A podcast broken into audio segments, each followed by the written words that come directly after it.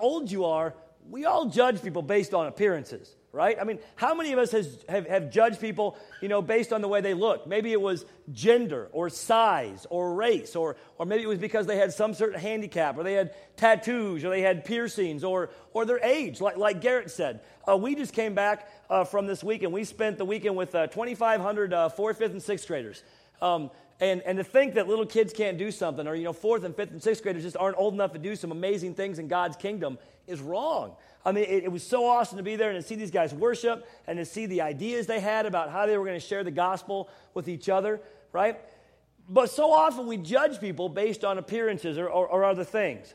Well, the ducklings in the fairy tale found out, you know, or I'm sorry, the, the ducklings in the fairy tale found the ugly duckling to be hideous just because he was different. But in the end, they learned a lesson, right? That there is beauty in every person if we look for it. Now, whether or not we see that beauty in somebody else depends on whose eyes we use to look for it, right? God wants us to look at the world through his eyes.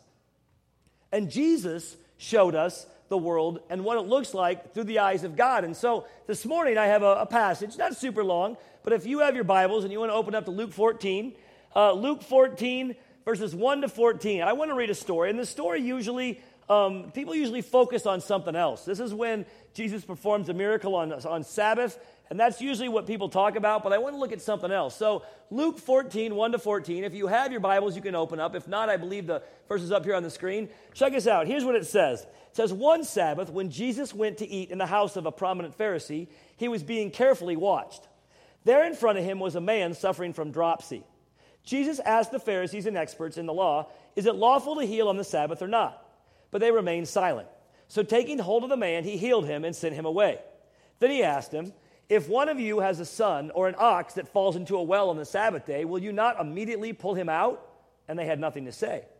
When he noticed how the guests picked the places of honor at the table, he told them this parable When someone invites you to a wedding feast, do not take the place of honor, for a person more distinguished than you may have been invited.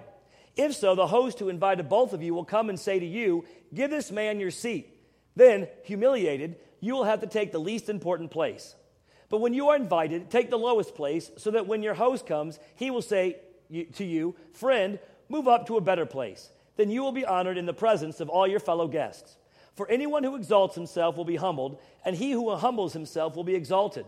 Then Jesus said to his host, When you give a luncheon or a dinner, do not invite your friends, your brothers or relatives, or your rich neighbors. If you do, they may invite you back, and so will be repaid. But when you give a banquet, invite the poor, the crippled, the lame, the blind, and you will be blessed. Although they cannot repay you, you will be uh, repaid at the resurrection of the righteous. In this story, Jesus encounters a man who other people would consider ugly. He was suffering from a disease called dropsy, in which fluid in your body builds up and and causes swelling, sometimes to an extreme right? And people back in Jesus' time and people today would look at someone with dropsy and, and consider that someone to be different or maybe even ugly. They're not normal. They obviously have something wrong with them, right? And it makes them unpleasant to look at, right? Most people who encountered this man turned away, ignored him, right? Or maybe, maybe they didn't turn away and ignore him, but they just kind of sat and stared at him and be like, man, I'm glad that's not me, right? But Jesus never ignored those who were ill, no matter, no matter how they looked right? All he saw was what his heavenly father saw one of his children. And that's why he healed him. Now, the situation at this party is like a lot of situations that you, the younger crowd, may find at school. Adults, perhaps you find this at your place of work, in, in, your certain circles, in your certain groups you hang out with, right? You had the Pharisees, the hosts, the rich people at the party, right? They were kind of like the popular kids, right? And the man with dropsy really could have been anybody else. You know, the, the kid who looked different, or the kid who acted different, or the kid who dressed just a little different than everybody else, right? Now, the popular kids would never have anything to do with this weird kid, right? We, we don't want to sit by this, this guy with dropsy. We don't want to sit by the weird kids, right? But as followers of Jesus, Jesus expects more of us. Now, adults, while you may not have a lunch table, right?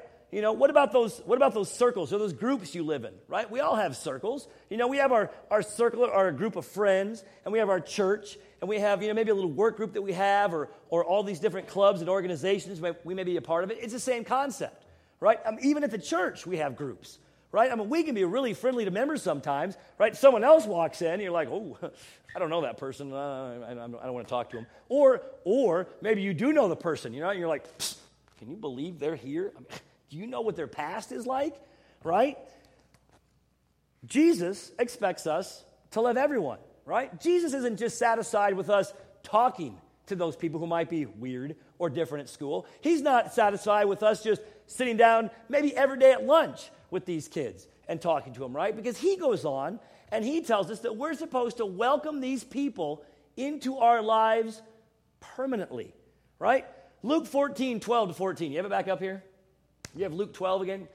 So check it out. When he noticed how the guests picked the places of honor at the table, he told them this parable. When someone invites you to a wedding feast, do not take the place of honor, for a person more distinguished than you may have been invited. If so, the host who invited both of you will come and say to you, Give this person your seat. Then, humiliated, you will have to take the uh, least important place. But when you are invited, take the lowest place, so that when your host comes, he will say to you, Friend, move up to a better place. Then you will be honored in the presence of all the other guests. For all those who exalt themselves will be humbled, and those who humble themselves will be exalted. Guys, younger kids, when you have a birthday party, right?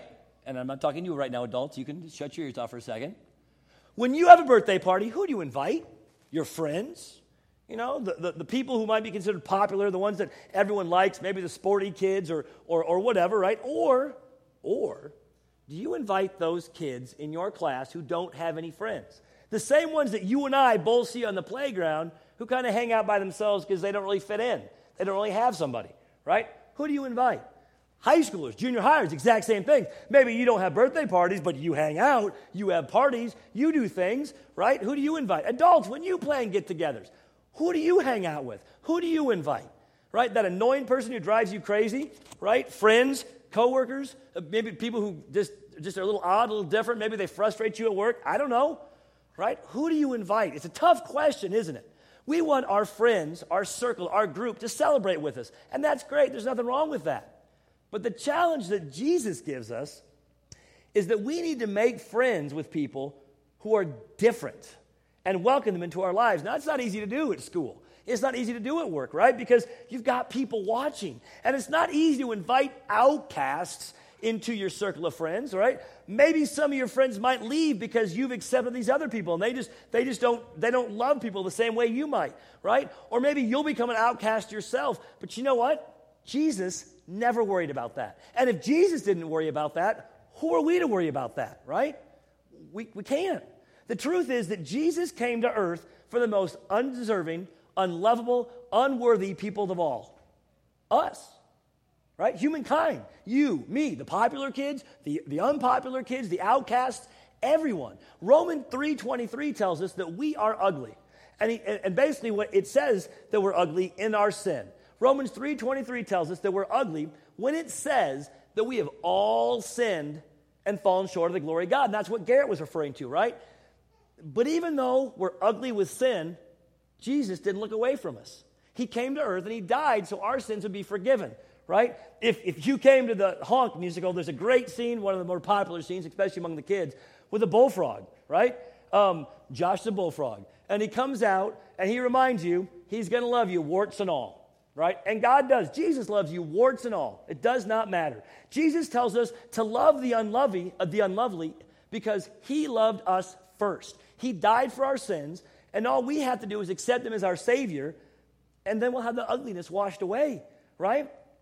But when we give our lives to Jesus, we don't just give him part of our lives, we give him everything, including our desire to fit in with a certain group here or there, right? After Jesus healed the man with dropsy, Jesus reminded the guests at the party and us not to think of ourselves as better than anybody else, right? We're no better than anybody else. And we have to remember that we, sinners saved by grace, right, are not, a, uh, not above anybody else, right?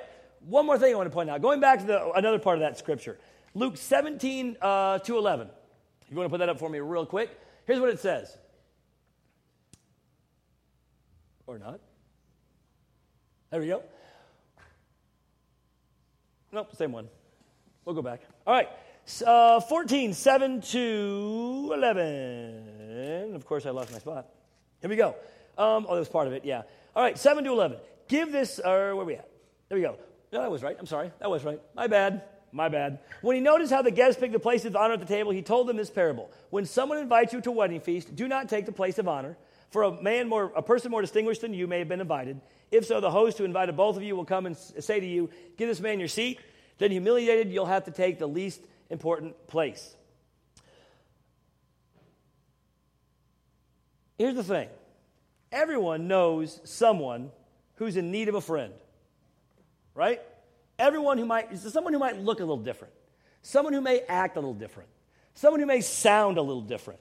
Maybe they're overweight. Maybe they've, maybe they've pushed people away before, right? Maybe they have some sort of illness, right? Maybe they're just a little hard to take, right? It doesn't matter what makes them different. Jesus wants us to welcome them and to be a friend to all. In the eyes of the ducklings, in the eyes of the ducklings, it was the baby swan who was hideous, right? If we want to be followers of Christ, we need to look not with our own eyes, but to look with God's eyes because there is beauty in everyone if you're willing to look for it, right? And they're friends if you're willing to make that chance, to, to, to take that chance, to take that step. Remember what Jesus did for you, and remember that someone else needs you. I want to pray, and then we'll move on with our worship. Dear God, I want to thank you so much uh, for allowing us to be here. Lord, um, we just pray that you help us to love people who look different than us, um, people who act different than us, people who sound different than us, Lord. We pray that you forgive us when we judge people by how they look. Um, and we just pray that above all, you teach us how to see people with your eyes, how to teach uh, us to be friends of the friendless. In Jesus' name we pray. Amen.